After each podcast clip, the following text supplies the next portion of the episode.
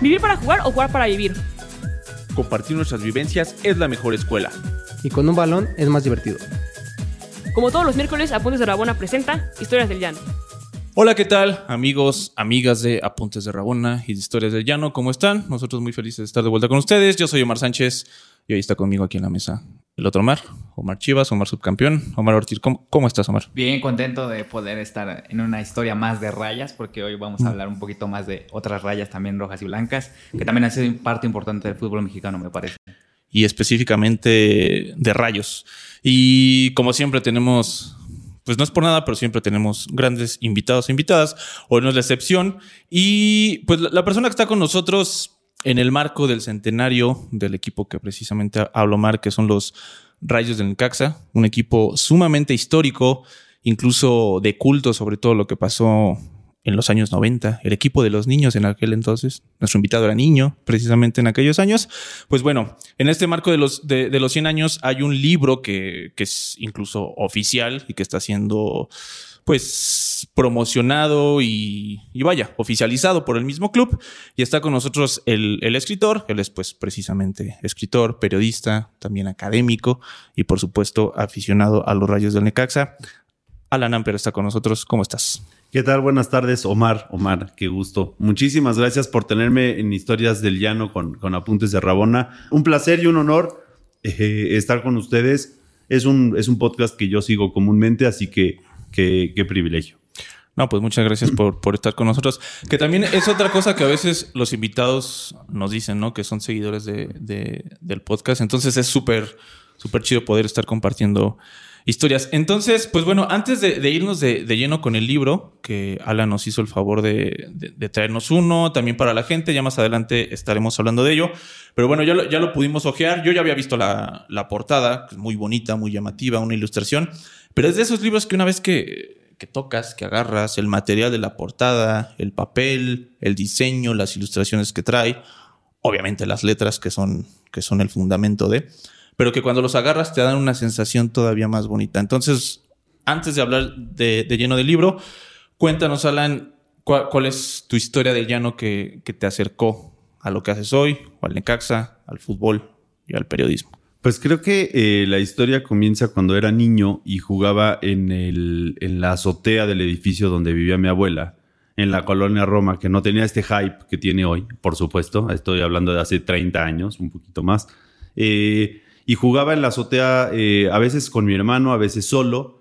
Jugaba fútbol y, yo me iba narrando mis partidos, me iba imaginando. Claro, siempre Necaxa era campeón.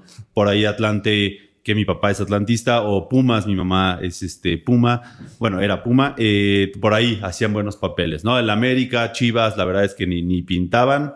Eh, y yo me narraba mis partidos, ¿no? Aguinaga se la pasa a Zárate, Zárate a Alan, este, y entonces ya yo metía el gol.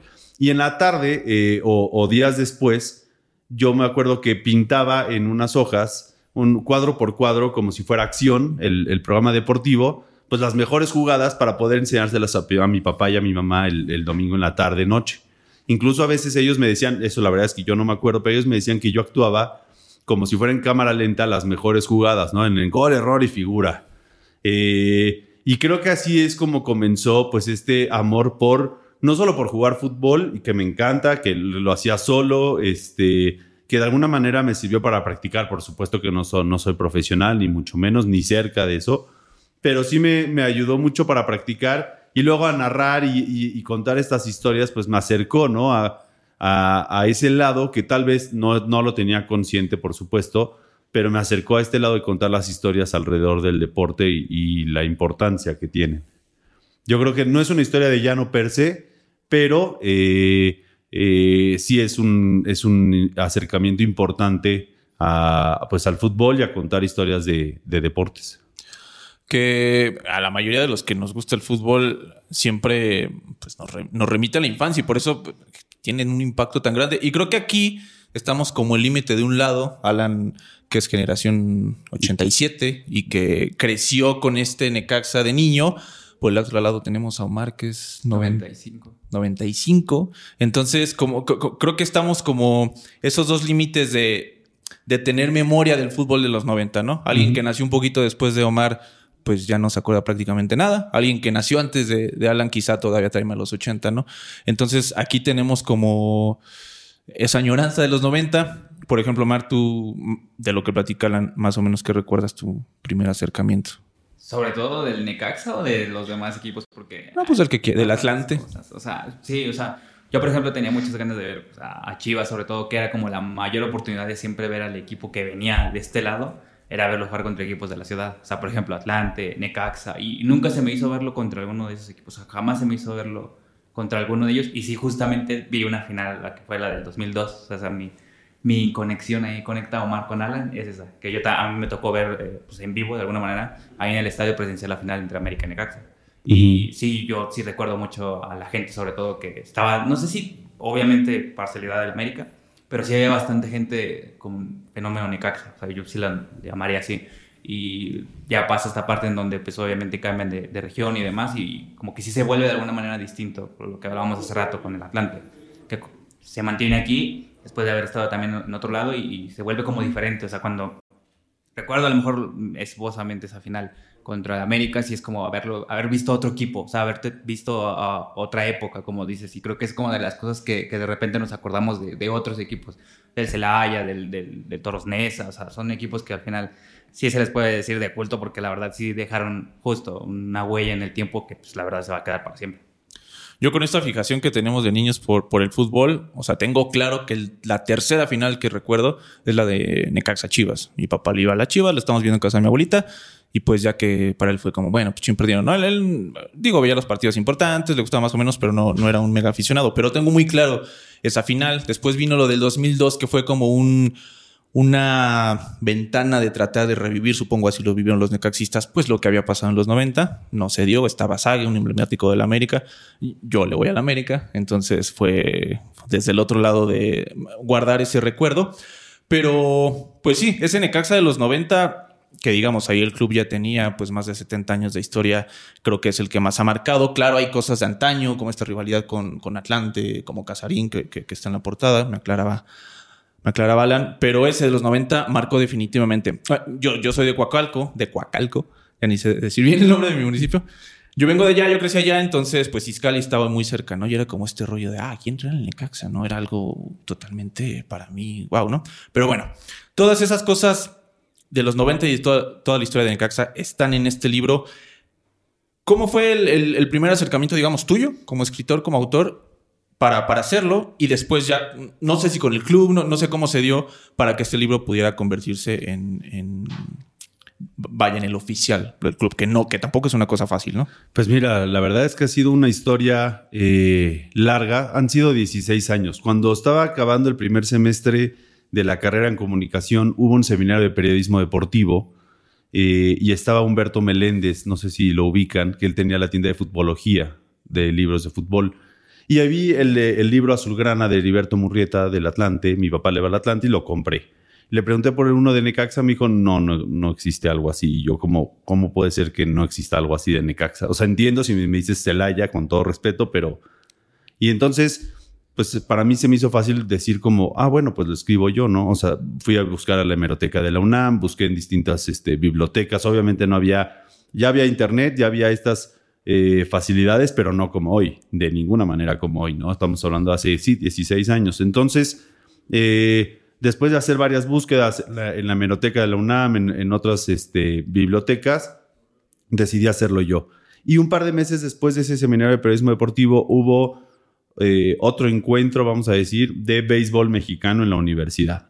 Y entonces yo sabía que venían varios eh, pues, políticos de distintos estados y gente de que, dirigía el deporte en distintos estados a hablar del béisbol en específico, ¿no?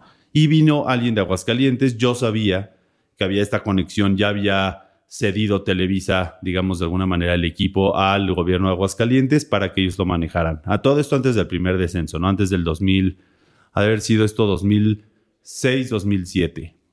Entonces me acerco con el, la persona de, de, del Instituto del Deporte del Estado de Aguascalientes, IDEA se llama el, el instituto, así se llamaba, eh, y le dije, oye, pues yo tengo este libro del Necaxa, eh, lo estoy apenas escribiendo, ¿qué onda? ¿Les interesa? ¿No les interesa? Me dice, órale va, vente a Aguascalientes.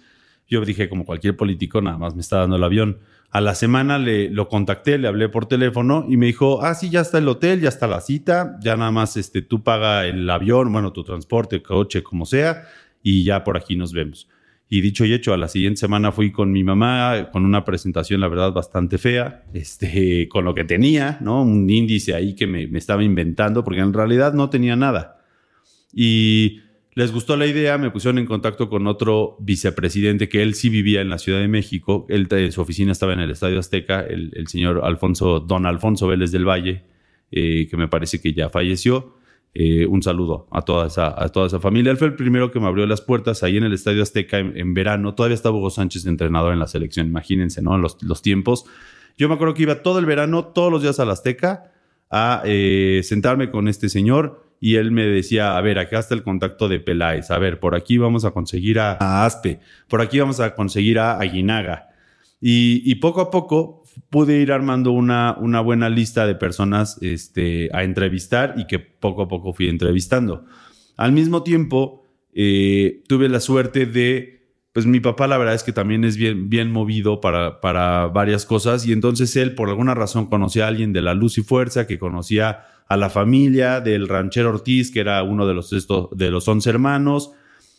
Pude entrevistar, yo creo, yo creo no, no lo puedo decir con, con, certeza al 100%, pero yo creo que hice la última entrevista al señor, al, al ranchero Ortiz antes de que falleciera. No recuerdo si tenía 97 o 99 años, pero falleció tres meses después de que yo le hice esta entrevista para el libro. Entonces, pues me ha llevado por lugares increíbles eh, este libro. Y sí ha sido difícil porque pues Necaxa, ustedes lo saben bien, ha cambiado de directiva por lo menos cuatro veces desde, desde que yo empecé a hacer el libro. Y cada vez que empezaba con, con, una nueva directiva, pues era lo mismo, ¿no? Primero conseguir el contacto eh, correcto. Y segundo, eh, las directivas de Necaxa siempre me han dicho lo mismo, nosotros no vamos a poner lana, nosotros queremos ganarle, obviamente, y que sea un trabajo bien hecho. Y yo dije, pues, ok, nada más, o sea, pues ni modo, esas son las condiciones que tiene el club. Para mí era un sueño que después se convirtió un poco en entre capricho y obsesión que fuera el libro oficial del club Necaxa. Eh, pero, pues nada, o sea, al final hasta esta directiva, eh, hoy, hoy encabezada por Santiago Tinajero, que es el, el dueño y presidente del equipo, eh, y ya con, con, el equipo de trabajo, con César, con Damon, hay, hay, varios personajes ahí dentro de la directiva que me han ayudado. Este, ha sido un proceso largo, tampoco ha sido sencillo, han sido por lo menos de trabajo con esta directiva cuatro años. Eh, y bueno, finalmente pudimos firmar el año pasado y apenas se publicó eh, el 21 de abril en Aguascalientes, allá en Casa Club. Ese es un gran resumen. es un libro de, de los contactos. O sea, y sobre todo porque creo que también, más que tener como tal, me imagino que bastantes entrevistas de los personajes y todo eso, pues tiene por ti una historia de cuándo hiciste cada cosa. Entonces, ese tipo de situaciones, de tiempos que llevaste para poder escribirlo y demás, pues obviamente es algo único para ti, porque un día puedes venir a contar precisamente esto, oh, la vez que entrevisté a, a Peláez, la vez que entrevisté a lo que uh -huh. decías de, del ranchero Ortiz.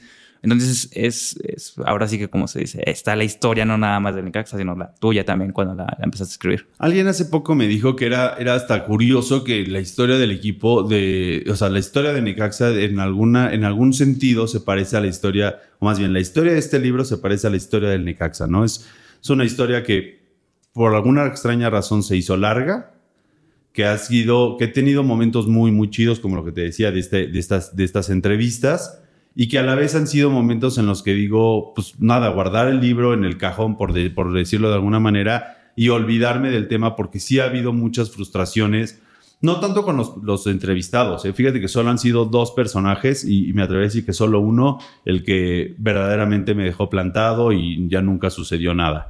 Pero, eh, sobre todo, trabajar con las directivas a, a, lo largo de este tiempo eh, ha sido muy, muy pesado. Ustedes, bueno, saben, ¿no? Conocen, están en el medio del fútbol y, y ha sido... Lo que pasa es que las directivas, al, al, menos en México, cómo funciona. O sea, yo, yo estoy seguro que si hubiera llegado con un proyecto como este, que obviamente no estaba así, ¿no? Yo llegaba con un, un este, pues un tomo de, de, Word, ahora sí que impreso, engargolado. Un manuscrito. Cual, sí, sí, tal cual. Y era como, pues esto es, ¿no? Me falta el diseño, pero pues todo lo tenía que poner yo o conseguir yo. Entonces, en ese sentido se ha vuelto muy difícil, ¿no? De mucha desesperación, muchísima frustración. Y, y no lo digo como, como para que me tengan lástima ni como víctima, ¿no? O sea, incluso he tenido que ir varias veces con, con mi psicólogo a hablar específicamente de ciertos temas porque, porque trascendió muchísimo eh, lo que era inicialmente, ¿no? Que inicialmente era la idea de escribir un libro de, del Necaxa, un homenaje al Necaxa, eso siempre ha estado planteado, al menos desde mi perspectiva, qué quiero yo ver como aficionado y qué puedo yo hacer como periodista para cumplir el sueño del aficionado. Pero sí, sí o sea, ha trascendido mucho más para mí, o sea, a nivel personal, que lo, lo que sea escribir y, y hacer lo posible. Hace poquito estaba pensando algo al respecto, ¿no? En general las pasiones, pero particularmente un periodista, un escritor, un cineasta, son o somos, me atrevo a incluirme, personas compulsivas. Entonces, esa necesidad por principio de tener una fijación con el fútbol, por ejemplo, ¿no? Y después ya llevarlo a un ámbito más profesional, en este caso investigar, reportear, escribir. Hay, una, una necesidad que tiene un juego enorme con la frustración. Tanto tiempo me imagino que en muchos momentos se convierte en un infierno. Hay muchos proyectos de, cine, de autores que, tardan mucho tiempo, pero eso también permite que el proyecto eh, tome una vida propia por sí misma, vaya evolucionando, tú vayas teniendo más aprendizaje y al final, en las mejores de las ocasiones, como debe ser esta, pues otorga un resultado mucho, mucho más nutrido y que curiosamente, pues viene en los 100 años, ¿no? Hay una canción de, de Radiohead, por ejemplo, que compusieron justo como en el 2006, 2007, sale una versión allí en cruda que se llama um, True Love Waits. Y sin embargo no la grabaron hasta por ahí de 12, 13 años después en un ah, disco de manera oficial, ¿no? Como que... Y digo, hace um, un poco de juego con cómo se llama la canción, ¿no? El verdadero amor espera. Entonces se esperó hasta que fuera ese momento para grabar la canción. Aquí las cosas con todo ese dolor que pasaste en medio, esa frustración, esas visitas al psicólogo, pues terminó por darse en un marco creo que inmejorable. Finalmente, ¿cómo terminó por decidirse o, aterrizarse por completo? Bueno, ya está, ya se va a publicar. Nos dices que tiene un poquito más de un año que, ya se hizo la firma, pero ¿cómo fue ese momento de decir, así va a estar, lo vamos a lanzar para el centenario? Y pues, ¿cuál fue tu sensación de, de saber que finalmente esto iba a ser 100% real? Han habido, han habido distintas épocas en las que he estado muy, muy cerca como de firmar este contrato, ¿no? Incluso con una editorial como, como Planeta en algún momento. Eh, y siempre pasa algo que, que, dices, no puede ser qué mala suerte, ¿no? O sea, por ejemplo, con, con esta directiva les llegué, les presenté ya diseñado en computadora cómo estaba el, libro, obviamente ellos tienen de hecho el, el manuscrito original, eh, lo presenté aquí en la Ciudad de México y me dijeron, órale, sí, nos gusta, hay que, hay que platicar cómo vamos a ver si, porque a nosotros nos gustaría que fuera para el centenario, así me lo dijeron en principio, y yo les dije, yo entiendo, o sea, y es lo más lógico, pero yo necesito ya acabar con este libro porque de verdad, eh, como en el aspecto de salud mental, a mí me estaba haciendo muchísimo, pues me estaba costando mucho trabajo. Una semana después ya, o sea, ya estábamos, me dijeron, habla con tal persona en Necaxa, vamos a empezar a arreglar los papeles, todo bien, ¿no? Una semana después, pandemia. Entonces dices, ¿cómo puede ser? ¿Cómo puede ser que una semana después, o sea, ¿por qué no pudimos firmar y luego la pandemia? No sé, por ejemplo, ¿no? Que igual no sé si eso hubiera cambiado las cosas. Pero son ese tipo de detalles que, que a mí me frustraban mucho después de tanto tiempo y de volver a empujar y de volver a empujar. Eh, finalmente, en realidad, no, no firmábamos eh, un contrato porque estábamos arreglando cómo iba a ser el tema del tiraje y, el, tiraje y la venta, ¿no? ¿Quién iba para qué? ¿Qué, era para quién? Y, hace, que será así, más o menos un año, eh, encontré una solución que a Necaxa le funcionaba, que a mí me funcionaba y que hacía más fácil en realidad para todos el proceso. Entonces, una vez que presenté esa solución, era literalmente pues la parte burocrática, ¿no? De te mando el contrato, me lo regresas, lo, revisamos, lo, firmamos y listo. A partir de ahí, la verdad es que eh, si de por sí con esta directiva es con quien más había avanzado, eh, a partir de eso, pues nada, ya estamos volando en, cuestión del libro. Normalmente, bueno, siendo un libro oficial, ¿a qué, cuáles fueron las principales contradicciones a las que te tuviste que enfrentar durante la escritura porque obviamente como aficionado y como periodista y combinando las dos que se hace una bomba enorme, pues hay muchas situaciones y hablando particularmente de cualquier equipo del fútbol mexicano, ¿no? Pero bueno, en el, en el Ecaxa se pueden ejemplificar algunos de, de, las situaciones que más afectan el de trasladar una sede, dejar que una franquicia tan importante se, te caiga para que pues termine por descender en un par de ocasiones, en pocos años. De hecho, eh, pues Necaxa fue de los pioneros por el manejo ya de Televisa que cambiaron la sede, ¿no? Con el Atlético Español, si no me equivoco, ya por los, por los 70. Entonces, bueno, ¿cómo manejaste el tema de, de hasta dónde puedo llegar, hasta dónde puedo expresar esas cosas con las que quizá no estoy tan de acuerdo y quiero reflejar y quiero contar, con entender que es un documento oficial que, que vaya, ¿no? No, no, no es que quieran acallar algo similar. Simplemente, pues también una institución busca ciertas, busca vender su mejor imagen posible. ¿Tú cómo lo manejaste? Pues mira, en, la parte del, texto de la información, Necaxa lo tiene y lo, lo ha revisado desde hace muchísimo, muchísimos años, ¿no? Por lo menos cuatro, que es lo que les decía. Eh, entonces, en ese sentido, yo no he recibido nunca, nunca me han dicho, oye, quítale esto, muévele esto. En todo caso, lo que he recibido son recomendaciones, ¿no? Como te recomiendo y no tanto como de datos o revisar la parte de eh, la parte técnica, vamos a decir, de la escritura, sino como, oye, este, pues nosotros trabajamos en esta propuesta, estas dos propuestas de portada, a ver qué te parecen. Eh, pero tenemos estos datos, por ejemplo, algo que no tenía contemplado hace 16 años por el contexto del momento era hacer un pequeño capítulo de las centellas del Necaxa, ¿no? Que es la rama femenil que tristemente no han llegado a liguilla en los 5 o 6 años que tiene la Liga MX femenil, pero pues de todos modos son parte pues, ya de la historia, al menos del club, ¿no? Entonces, eh, Necaxa ahí fue quien me pasó los datos y demás, eh, que yo, yo no contaba, obviamente está la página de la Liga MX, etcétera. Ahora, la parte difícil, sí, el traslado a Aguascalientes, eh, los chanchullos que por ahí podemos, eh, o, sí, pues esta, esta corrupción que puede haber detrás del fútbol, del que la verdad no tengo pruebas, pero tampoco dudas en muchos casos. ¿Y, por qué no tengo pruebas? Porque no, no me he centrado en hacer ese tipo de cobertura eh, en específico del Necaxa, ¿no? Creo que las podría encontrar de varias eh, hipótesis que tengo, pero pues no ha sido eso, ese es el tema central. Alguna vez habré, ustedes conocen, no sé si conozcan a Rogelio Roa, que mucho tiempo estuvo en Jaguares de Chiapas. Él él era el, eh, director comercial, o no, me acuerdo exactamente del título nobiliario, ¿no? Pero él fue de los que, ¿te acuerdan cuando los jaguares de Chiapas ponían en lugar del nombre atrás, ponían el, la, arroba y el usuario de Twitter? Él fue el que generó este tipo de, de campañas. Si no me equivoco, hoy está con, con Puebla. En algún momento me acerqué a él para eh, igual pedirle consejos, que me ayudara a ver por dónde me movía, cómo podíamos hacerlo. Me ayudó con muchísimo gusto, muy, muy buena onda. Y eh, recuerdo esto porque en algún momento él me mencionó que había alguien, no, la verdad es que desconozco el nombre, que justo estaba haciendo este tipo de investigaciones eh, con respecto a Aguascalientes y cómo se da la movida de Necaxa Aguascalientes, que es un tema muy escabroso, yo creo que para los de la Ciudad de México, pero también para la gente de Aguascalientes, ¿no? Que ellos tenían ahí su equipo, eh, nunca en primera división, pero tenían a sus gallos de Aguascalientes. Y por el otro lado, pues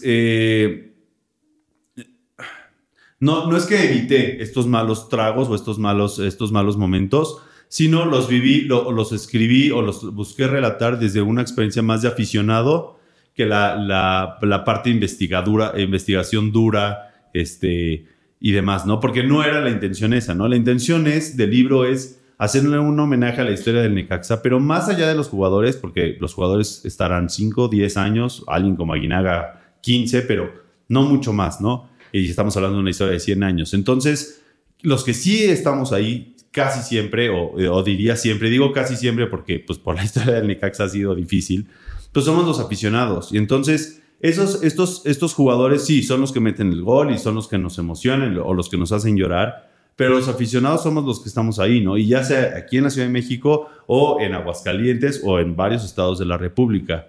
Eh, y por ejemplo, este personaje no grato para mí, este, que, que literalmente me dejó plantado cinco horas eh, afuera del hotel de concentración. No estaba con Necaxa, estaba con, con otro equipo. Eh, pues la verdad es que trato de mencionarlo lo menos posible, ¿no? Esa es mi manera, porque, porque no, no se trata tampoco de hablar mal de él. Para mí es solo, bueno, no quieres estar, está, o sea, es tu decisión, me parece una falta de respeto como lo hizo.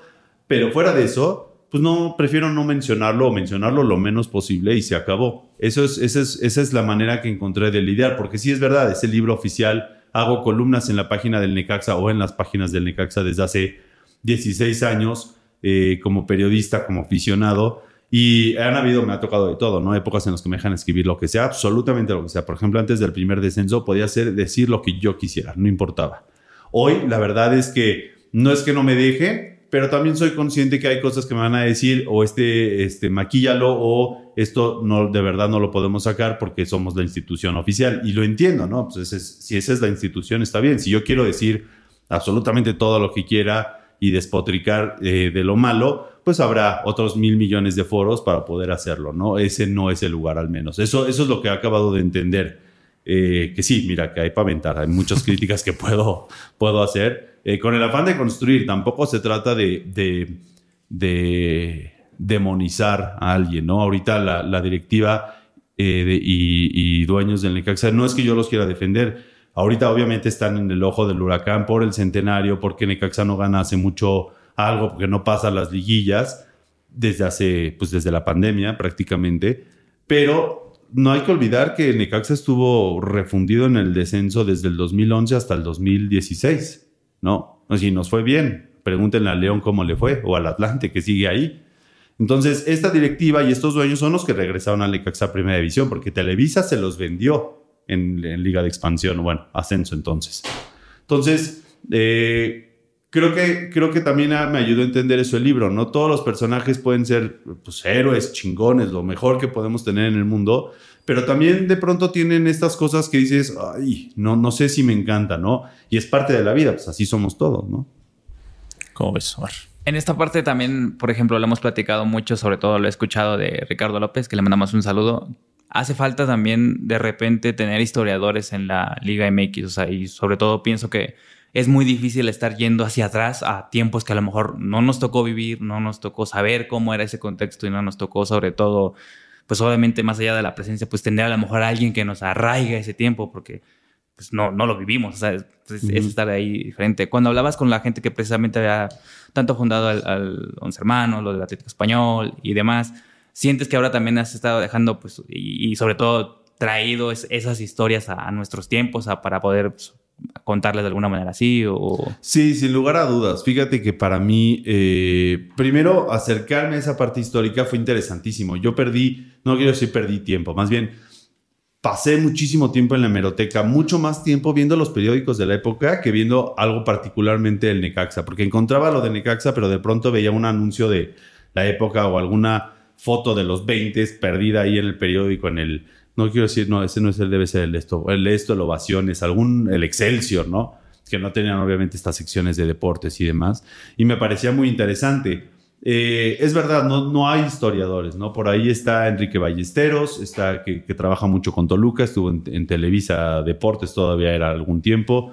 Eh, está Carlos Calderón, eh, que es el historiador, para mí es el mejor historiador de fútbol mexicano que, que existe. Él es fuente de, citas y él es, además me ayudó a revisar que otras este, fotos y citas estuvieran hechas correctamente. A mí, para mí eso era muy importante, darle crédito a quien lo merece, ¿no?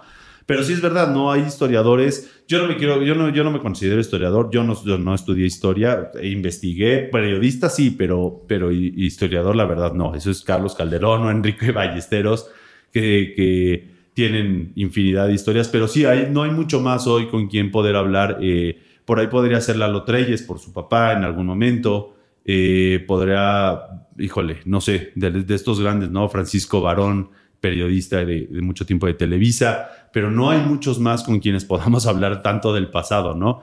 Entonces, eh, estos libros, eh, por ejemplo, el libro de oro de Juan Sidi Mulet, el libro de oro del fútbol mexicano de Juan Sidi Mulet, no sé si lo han podido ver o, lo han escuchado antes, es un señor, era un señor español, si no me equivoco, pero bueno, radicado en México. Y él hizo este tomo, lástima que no lo tengo acá, es un tomo ya de estos viejitos que es un tema ya cuidarlos incluso.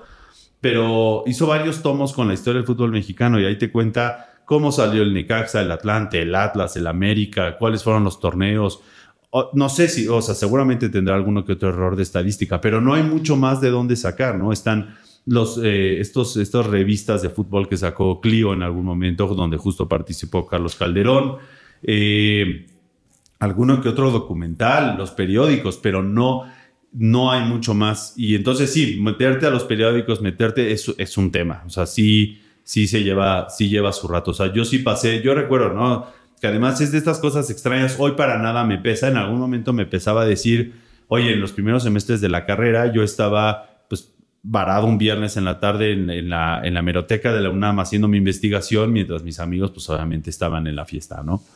Eh, pero sí, y hablar con estos personajes, el ranchero Ortiz eh, o el hijo Guillermo Ortiz, el chatito, que, que, era de la selección mexicana en algún momento, fue uno de los que metió gol al famoso este, Santos de Pelé en ese 4-3 en los 60 eh, pues te abre otra manera de ver el fútbol, ¿no? no hoy estamos ya absolutamente invadidos, yo soy un romántico, les decía un poco fuera del aire, invadidos por marcas, por dinero, por no que esto antes no fuera así, antes hace 20 años, ¿no? Creo que, creo que sí. Eh, pero sí había otro sabor, al menos yo siento que había otro sabor en, yendo al estadio, eh, viéndolo en la televisión. Ahora veo más anuncios de caliente que el partido per se, ¿no? Y, con todo respeto a la marca, que dolor de huevos. Entonces, este, sí es otra manera de vivir el fútbol y de contarlo. Cómo contabas, cómo, cómo ibas con, tus, con tu padre, con tu familia al, al estadio, sí era otra manera absolutamente distinta de vivirlo. Dice el libro en, en su al reverso, la, última línea, una visión apasionada por el Caribe en Necaxa y un documento periodístico imprescindible no solo para el Club de Aguascalientes, sino para la historia del deporte nacional. Y yo diría, pues, sobre todo para la historia del deporte nacional, ¿no? Con todo el respeto para Aguascalientes, que han estado ahí los últimos 20 años, pero pues vaya, el arraigo ha sido muy complicado de, poder construir. Es pasión electrizante para que tengan bien claro el libro. Antes de, ir concluyendo, dos preguntas sobre, los personajes que, que entrevistaste. ¿Quién te sorprendió de alguna manera en, lo que fuera, en lo que te dijo, en su forma de ser, en sus historias, que te dijera cosas, no sé, incluso hiper mega oscuras que no pudiste publicar, que no tenías ni idea. ¿Alguna historia particular que te haya sorprendido de ellos?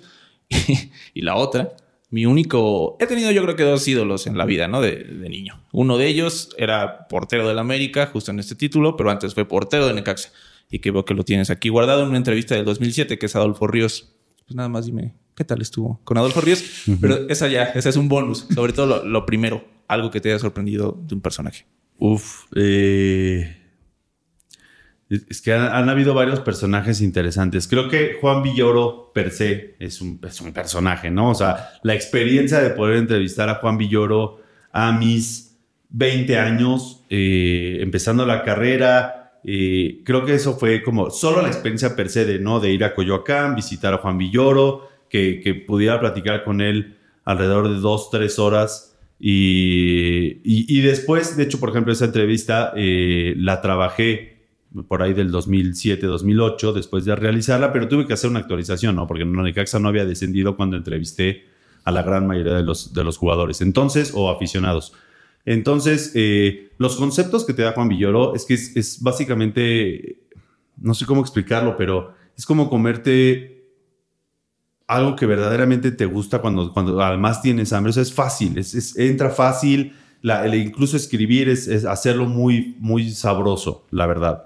Eh, pero el, creo que una de las historias, o, más bien, más que historias, bueno, sí, es una, es una historia y la entrevista per se que más me llamó o, que de las que más me llamó la atención es la de Ivo Basay. Yo lo pude entrevistar finalmente en 2018 aquí en la Ciudad de México, eh, cuando, él vino con, con, TDN, creo que todavía era, este, a eh, pues narrar, comentar el Mundial de, Rusia.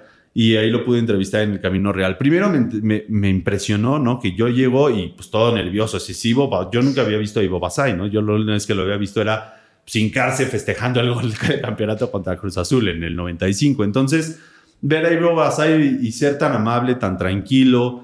Eh, acabamos desayunando juntos ahí en el Camino Real mientras yo le podía hacer la, entrevista. Eh, me sorprendió como esta, esta sencillez y esta forma de contarte las cosas que, que lo hizo pues para, para mí era como, no podía creer que estaba hablando con uno de mis ídolos de niño, ¿no? Referente absoluto en, en- a nivel futbolístico y que a la vez eh, él fuera tan sencillo, que él me dijera como, pues casi casi, güey, no te pongas nervioso o, güey, pide más café porque veo que estás este, como con ganas y viendo si el mesero o no el mesero. Este, este tipo de, de sencillez y que a la vez él mismo me dijera, no puedo creer que nadie hasta hoy, y, creo que sigue siendo vigente eso, eh, que es- eso es lo peor, que esto ya tiene cinco años, pero nadie hasta hoy nunca lo ha, invitado a Aguascalientes, al Estadio Victoria. O sea, no, no estamos hablando, y, con todo el respeto para otros jugadores, por supuesto, no creo que todos son importantes, pero, pero sí, na- no puede ser que nadie haya invitado a Ivo Basay nunca al, al Necaxa en Aguascalientes. Es como, son esas cosas que no, que no entiendo, ¿no? Y, que obviamente también vemos que grandes clubes como Real Madrid, como Barcelona, maltrata sus figuras una vez que ter- terminan su paso por ahí. Pero, pero sí, son estas cosas que, que me sorprenden, ¿no? O por ahí, por otro lado, en algún momento, Chava Cabrera, eh, que muy poca gente lo tiene presente, pero Chava Cabrera ganó los tres campeonatos con el Necaxa desde fuerzas básicas, ganó Copa, ganó el tercer lugar del Mundial de Clubes. Es, una persona tan eh, importante, yo creo, en la historia del Necaxa, como se podría poner a Peláez, podría, o sea, entiendo que Aguinaga está para la mayoría de los aficionados de Necaxa en otro nivel, pero un escaloncito abajo podría estar ahí, ¿no? Y, y entonces platicando con Chava Cabrera me decía, pues no, la verdad es que hay varios eh, exjugadores, excompañeros que hoy ya tienen, ya son, ya son payasos, no me dijo nombres, por supuesto yo no me atrevo a preguntar, hay cosas con las que, no es que no me atreva, más bien no quiero meterme en, en- en- en ese, porque no estoy haciendo nada periodístico al respecto, no me interesa eh, hacer algo periodístico al respecto, pero sí, la, esta parte de camaradería que se veía en la cancha, ¿no? Que todos te los imaginas de jugadores, buena onda, etcétera, pues resulta que a veces hasta entre ellos puede haber rencillas, ¿no? Entonces, por ahí te saca o te desencaja esta imagen que, que construimos como niños los necaxistas de tener a Peláez y a, voy a inventar, ¿no? A Nico Navarro, mejores amigos, y de pronto, pues ya no, no, inventé los dos nombres nada más por, por efectos de la anécdota, pero sí, eso, eso me llamó mucho la atención. Adolfo Ríos, me, pues yo lo entrevisté porque era una figura trascendental, eh, sobre todo ya cuando había más conciencia mía y de mi hermano. Mi hermano ya no le gusta tanto el fútbol, pero cuando le gustaba, si había algo que él quería hacer era, bueno, Nico Navarro cuando éramos más niños, pero ya con más conciencia, él era Adolfo Ríos y él tenía su playera azul celeste de Adolfo Ríos. Entonces, eh, llegar con Adolfo, pues la verdad es que es un tipo muy amable, es un tipo que, que piensa muy bien que, cuáles son sus respuestas. eh, y la entrevista per se fue fácil, ¿no? Él también, por ahí hubo, hubo un par de cosas que, que él y otros, no, no, justo lo que decías, ¿no? Me dijeron y, y que yo, pues prefiero omitirlas porque no tengo las pruebas y también sería meterlos en, en problemas a ellos, ¿no? Pero, pero son esas cosas que dices, ah, o sea, que esto ya me sonaba de alguna manera o ya parecía, pero ahora te hace clic, ¿no? Pero fuera de eso, eh, bueno, eso incluso fue, estuvo bien, pues creo eso es, es un gran tipo, es una, es una, una entrevista de agasajo, la verdad. que sobre todo, di- digo, por supuesto en este libro, pero también en otros que están haciendo en ocasiones investigaciones quizá más, más frontales contra algo específico, muchísimas de las cosas que el periodista sabe, muchas ni siquiera están en, en los libros, porque justo periodísticamente no, no puedes comprobarlas con documentos, no puedes triangular del todo la información, sin embargo eso, eso te, te sirve para, para armar mapas y para que lo que finalmente sí termine en el texto tenga para saber cómo irte moviendo, ¿no? Que quizá la gente que no, que no esté tan cercana al periodismo ah, piensa que no, pues te dijeron esto, pues lo pones en el libro, ¿no? Y no funciona así. Sin No. embargo, el periodista queda con, un, con una bolsa tan enorme de, de aprendizaje, de historias, de información, que, que para ti en lo personal pues van mucho, muchísimo más allá de, del libro, ¿no? Como tener eso. Y sí, y que siendo sincero, pero que te, que te interrumpa, desde que estoy, incluso trabajé como jefe de prensa del Necaxa por ahí del 2010, ya habiendo empezado el escrito, bueno, justo por el libro, ¿no? De pronto me vieron y fueron como este güey que hace aquí en la cancha en el ascenso contra León, como que no entendían por qué yo estaba abrazando a Cuatroche en el medio campo. que, que esa es otra historia que me encanta porque yo estaba, o sea, yo ni siquiera estaba consciente de eso. Yo estaba atrás de la portería donde Necaxa eh, mete el penal, ah, perdió 2-1, más metió el penal de, contra León ahí en el No Camp, Camp No, ya nunca sé cuál es cuál. y este, y obviamente me llevó toda la cerveza que le aventaban a más, me llovió, por supuesto, pero eh, yo iba como fotógrafo eh, en esa cancha. Y a la hora que me acerco a Cuatrochi en el, en el medio campo, ya obviamente todo el mundo con la emoción y demás, yo decía, pues, ¿qué le voy a preguntar? ¿Qué le voy a decir? Por más que planeé, hice, deshice, lo único que se me pasó era llorar y decirle gracias por devolvernos la infancia. Porque para mí no había más. O sea, era eso, ¿no? Ya no pude decirle mucho más, pero pero esas, estas historias que son buenísimas. Y por el otro lado, hay emociones que cada vez son más opacas, vamos a decirlos, o difuminadas. O sea, ya no me emociono tanto por un gol porque ya sé tantas cosas que hay atrás que, que la verdad le, le quitan esa inocencia al, al fútbol que para, para, ir cerrando, hablaba con Omar la, la otra vez en, en, la fonda de aquí atrás, que está muy rica, que a mí me pasa lo mismo, ¿no? Yo, de por sí, yo siempre, y aquí bromeamos con eso, siempre me he sentido como más fan del fútbol que seguidor uh -huh. como tal del América, ¿no? Y, pero cada vez, igual por el trabajo y las cosas, siento menos de emoción a flor de piel. Ahora que perdieron contra Chivas, pues estando ahí en el estadio, estaba trabajando Digo, sí prefieres que gane, ¿no? Pero finalmente es incomparable con las sensaciones que tenía de niño. Sin embargo, Omar Chivas la, la sigue teniendo afuera. Pues trae su playera puesta, uh -huh. ¿no? Entonces, pues antes de, de, de, ir cerrando, ese contraste que a lo mejor nosotros tenemos mucho con la infancia y con otras cosas como acción, Paréntesis que por supuesto ahorita todos preferimos entrar a YouTube y ver los goles que no pudimos ver. Cuando éramos niños te tenías que esperar a las 6 de la tarde o luego a las 10 a la jugada si te dejaba a tus papás verlos o no sabías cómo habían quedado, ¿no? Pero bueno, tú encontraste, ya siendo un adulto profesional en Apuntes de Ramona, ¿cómo sigues viviendo eso? Que en nuestro caso, en cierta forma, se ha ido difuminando un poco, ¿no?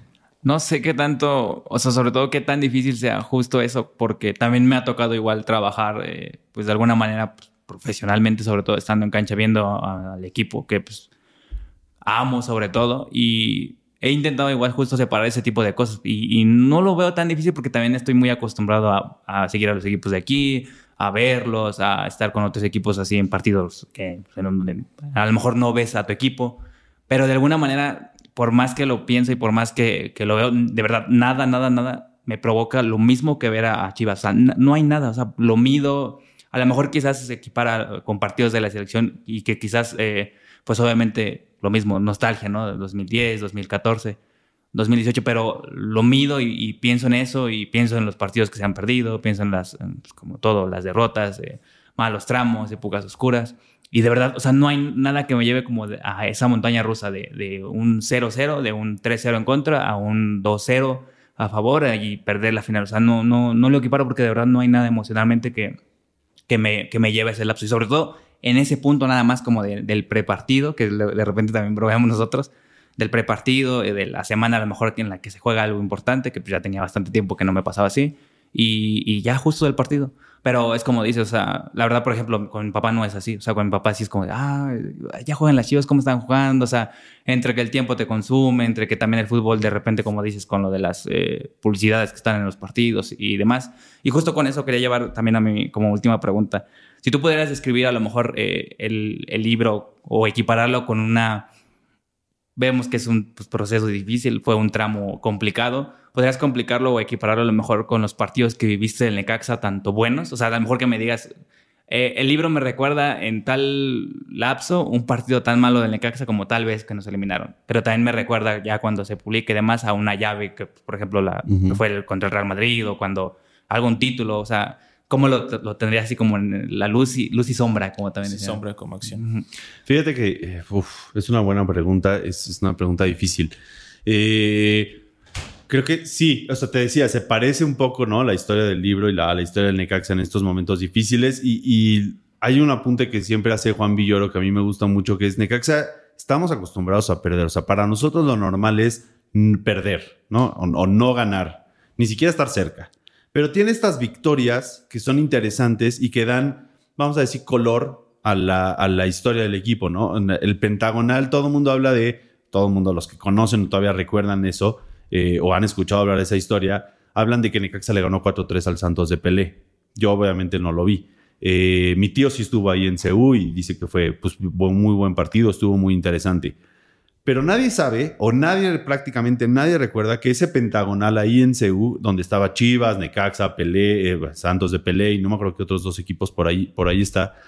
Eh, Necaxa es el único partido que ganó. Todos los demás lo perdieron, ¿no? Entonces, eh, me, causa un poco de gracia porque así es este libro, ¿no? De pronto tiene estas, estas, creo que hay una final, no era por el ascenso, pero sí era la primera final que jugaba Necaxa, jugaba en el ascenso contra Irapuato en el 2010 diciembre del 2010, que fue espectacular, ¿no? Una ida y vuelta emocionante, gritos, todavía narraba TBC Deportes, este, y Gerardo Velázquez de León era el narrador ahí, este, y acabó un 3-3, 4-3 en, en, o 5-4 en, en, global, pero, pero es, son, es una final que para mí se puede asemejar mucho al libro porque empieza bien, empieza Necaxa ganando 1-0 de ida, y luego en, en el... Eh, se me olvidó el nombre ahorita del, estadio de Irapuato, se me, perdón, se me fue, no puedo creer. Sergio eh, León. Sergio León Chávez. Eh, empieza perdiendo 2-0 Necaxa a los 10, 15 minutos, ¿no? Entonces, y, así fue este libro, ¿no? O sea, de pronto empiezo con esta directiva, armo varios este, entrevistas, yo ya estoy listo, ya registré en el Indautor, la manga del muerto, y de pronto cambio de directiva, Necaxa desciende, pum, pues son estos dos goles que te vienen de golpe, que dejan a Necaxa así como, ¿qué onda? Y de pronto vienen, pues no, o sea, ahora sí viene el comeback con un, golecito por ahí perdido eh, o con otras este, jugadas o con alguna expulsión que permitieron que Necaxa de alguna manera reviviera. Pero eh, creo que se asemeja muchísimo a ese partido de, o a esa final con Irapuato, pues por todas las dificultades, ¿no? O sea, al final ir a visitar al Sergio León Chávez tampoco es cualquier cosa. La verdad es que sí se extraña un equipo como Irapuato y una afición como Irapuato en México.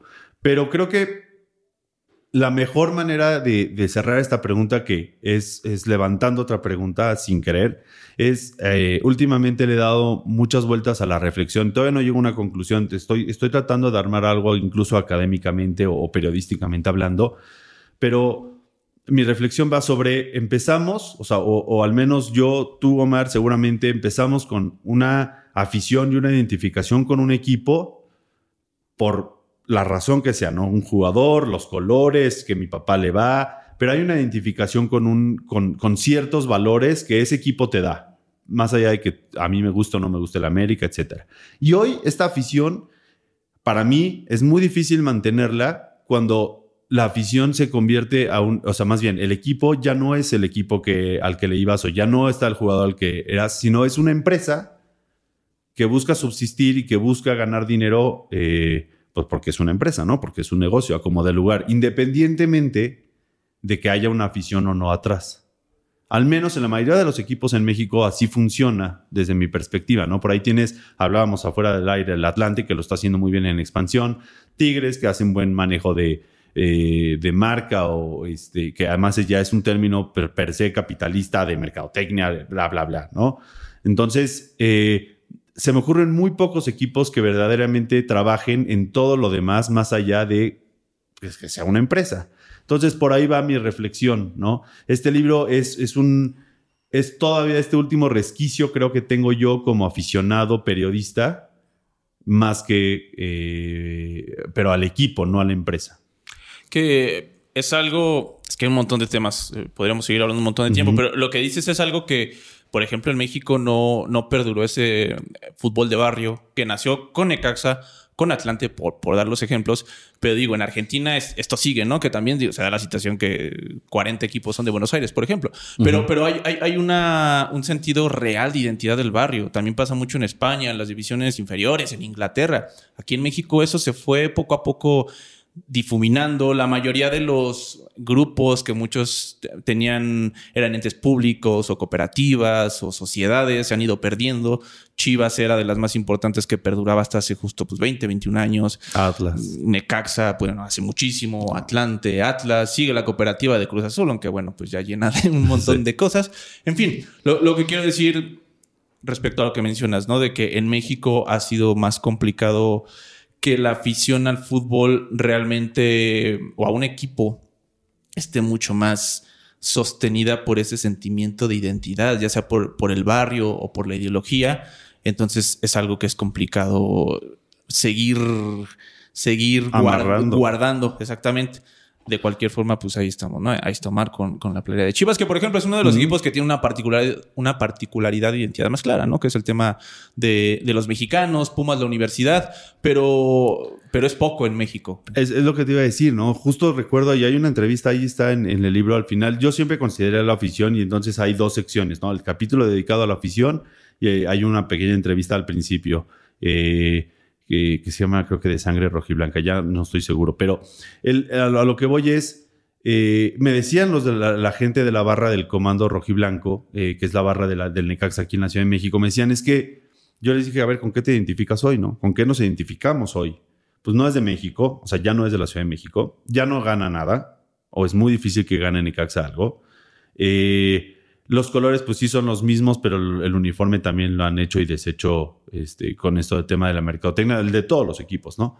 Eh, ya no están estas figuras que aparecen en, en el libro, o sea, incluso Cuatrochi, ¿no? Que es este último ejemplo de Necaxa o de estos referentes del Necaxa en Aguascalientes, pues se retiró hace más de 10 años allá en Aguascalientes, o 10 años. Entonces, ¿con qué te identificas? Pues no, no, o sea, lo que me decían es, es el amor o el cariño al- a la nostalgia, al pasado, a esto que me dio, a este niño que fui. Porque hoy es muy difícil de identificarse. Y no solo con Necaxa, ¿no? O sea, no Sí. quiero imaginarme, si Necaxa tenemos de dónde agarrarnos, pero los de Mazatlán, pobres, digo con todo respeto, pero pobres. No, total, total. A, a la banda del recodo nomás. Hay e- este libro, chequenlo, por supuesto, si son necaxistas. No, no, no hay ni duda. Bueno, no, no chequenlo, devórenlo, véanlo poco a poquito. El, el Necaxa de, de los 90, que repito, es, el más emblemático. Vaya, los que son muy, muy jóvenes. No, no es la historia del Leeds United que, que ganó un caballo negro de repente. O sea, el, el- Necaxa en los 90 fue un equipo inmensamente poderoso que le arrastró a América, que era su hermano mayor, a Chivas, al equipo que me digan solo capitalizó, solo entre comillas, tres títulos, pero de verdad era un equipo que jugaba de una manera espectacular al fútbol, que generó muchas figuras, empezando por Aguinaga, un top 5 de extranjeros que han llegado. Entonces no estamos hablando nada más como de un equipo que haya hecho una proeza en algún momento. Fue un equipo histórico por lo que podía hacer en la cancha. Entonces, para toda la gente, insisto, del Necaxa y por supuesto de, todo el fútbol mexicano, que es un, un documento pues con un valor altísimo, ¿dónde podemos encontrar el libro? Muchísimas gracias. Pues mira, el libro eh, se llama Pasión Electrizante, leyenda del Necaxa. Eh, la página eh, directamente donde yo personalmente estoy realizando envíos y demás es pasionelectrizante.com. Ahí lo pueden adquirir. Eh, tenemos este Mercado Pago, PayPal, etcétera. Este, este, ya saben, este tipo de formas de pago. Y en las tiendas eh, online y físicas de Necaxa, tienda necaxa.mx. Estoy trabajando para que pueda estar en algunas librerías como El Péndulo, como Gandhi, como El Sótano. Pero bueno, vamos paso a paso. Este, como les decía, todo aquí hay un esfuerzo básicamente individual. Obviamente tengo el apoyo del Necaxa, si no, no podríamos tener el logo ahí en la portada. Este, o el escudo, ¿no? Porque el logo ya es más mercadológico. Eh, pero sí, pasionelectrizante.com. Y eh, pronto, el 21 de agosto, es el aniversario 100 del Necaxa, es el centenario. Alrededor de esa fecha va a haber una o dos presentaciones aquí en la Ciudad de México. Por supuesto que Apuntes de Rabona estarán invitadísimos. Ya les dejaré saber más en, en redes sociales. Todavía no tengo una fecha, es por eso que en realidad no les digo la fecha, pero por ahí. Va. Entonces es Pasión Electrizante, se llama el libro. Para que lo puedan adquirir, pues pasionelectrizante.com. No hay mayor complicación. Es un libro que definitivamente deben tener en físico, pero hay un público, ah, no está digital, ¿verdad?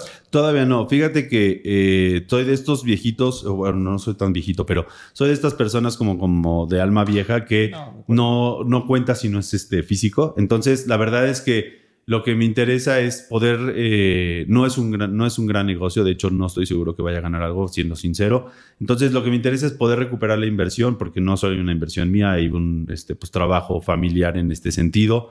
Eh, y ya a partir de eso, entonces sí, hacer la versión digital para que todo el mundo lo pueda tener, ¿no? Porque la intención es que, pues eso, mientras más gente lo tenga, más gente va a conocer de Necaxa. Sí, de acuerdo. Eh, lo digital, vaya, diversifica la plataforma, pero en definitiva, pues este es un libro, como les decía al inicio, que, que desde que lo agarras eh, hasta se siente bonito. O sea, tiene, tiene una textura muy, muy linda, las ilustraciones, la, la letra e insisto, por, por supuesto, el texto. Entonces, eh, es un libro que pues corran a, a comprarlo. Si son necaxistas, ya, ya, ya, van tarde. Y si les gusta el fútbol, pues definitivamente también lo deben de tener.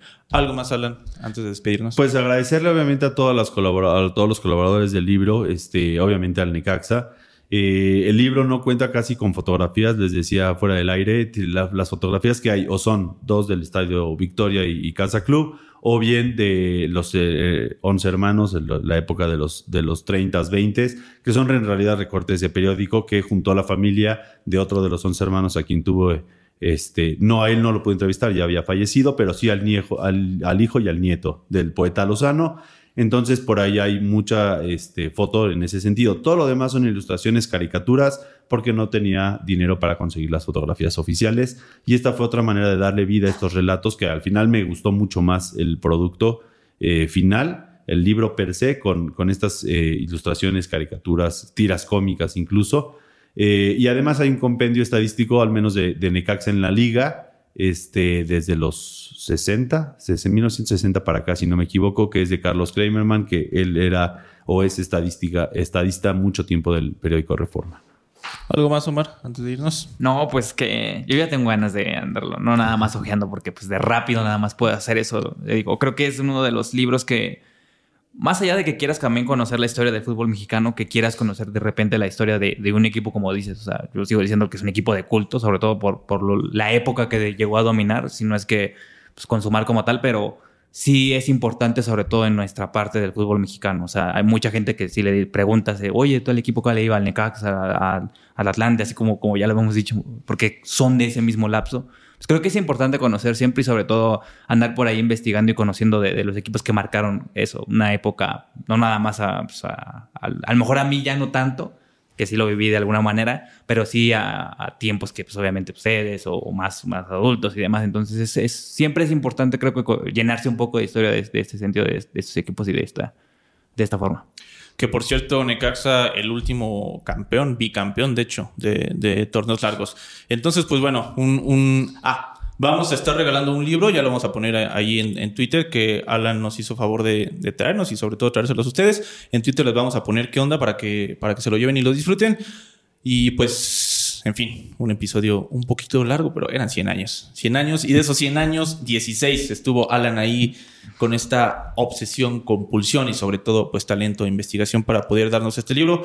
Pasión electrizante, leyenda del Necaxa, Alan Amper Axen, Correcto. el nombre completo. Libro oficial, no solo del Necaxa, sino de los 100 años del, del Necaxa. Ya nos dijo, en agosto va a estar como esta mm, presentación doblemente oficial. Entonces vamos a estar sobre, vamos a estar, vamos a estar, por supuesto, perdón, hablando sobre ello para que igual estén al pendiente y puedan tener el libro, compartirlo con sus amigos necaxistas y todo. Entonces, pues muchas gracias, Alan. Muchas gracias, Omar. Esto fue Historias del Llano en Apuntes de Rabona. Estuvimos Omar, el otro Omar, el Necaxa, Adolfo Ríos y Alan Amper con nosotros. Gracias, hasta luego. ¿Quieres escuchar más historias? Síguenos en todas nuestras redes sociales como Apuntes de Rabona para ver el mundo desde el fútbol.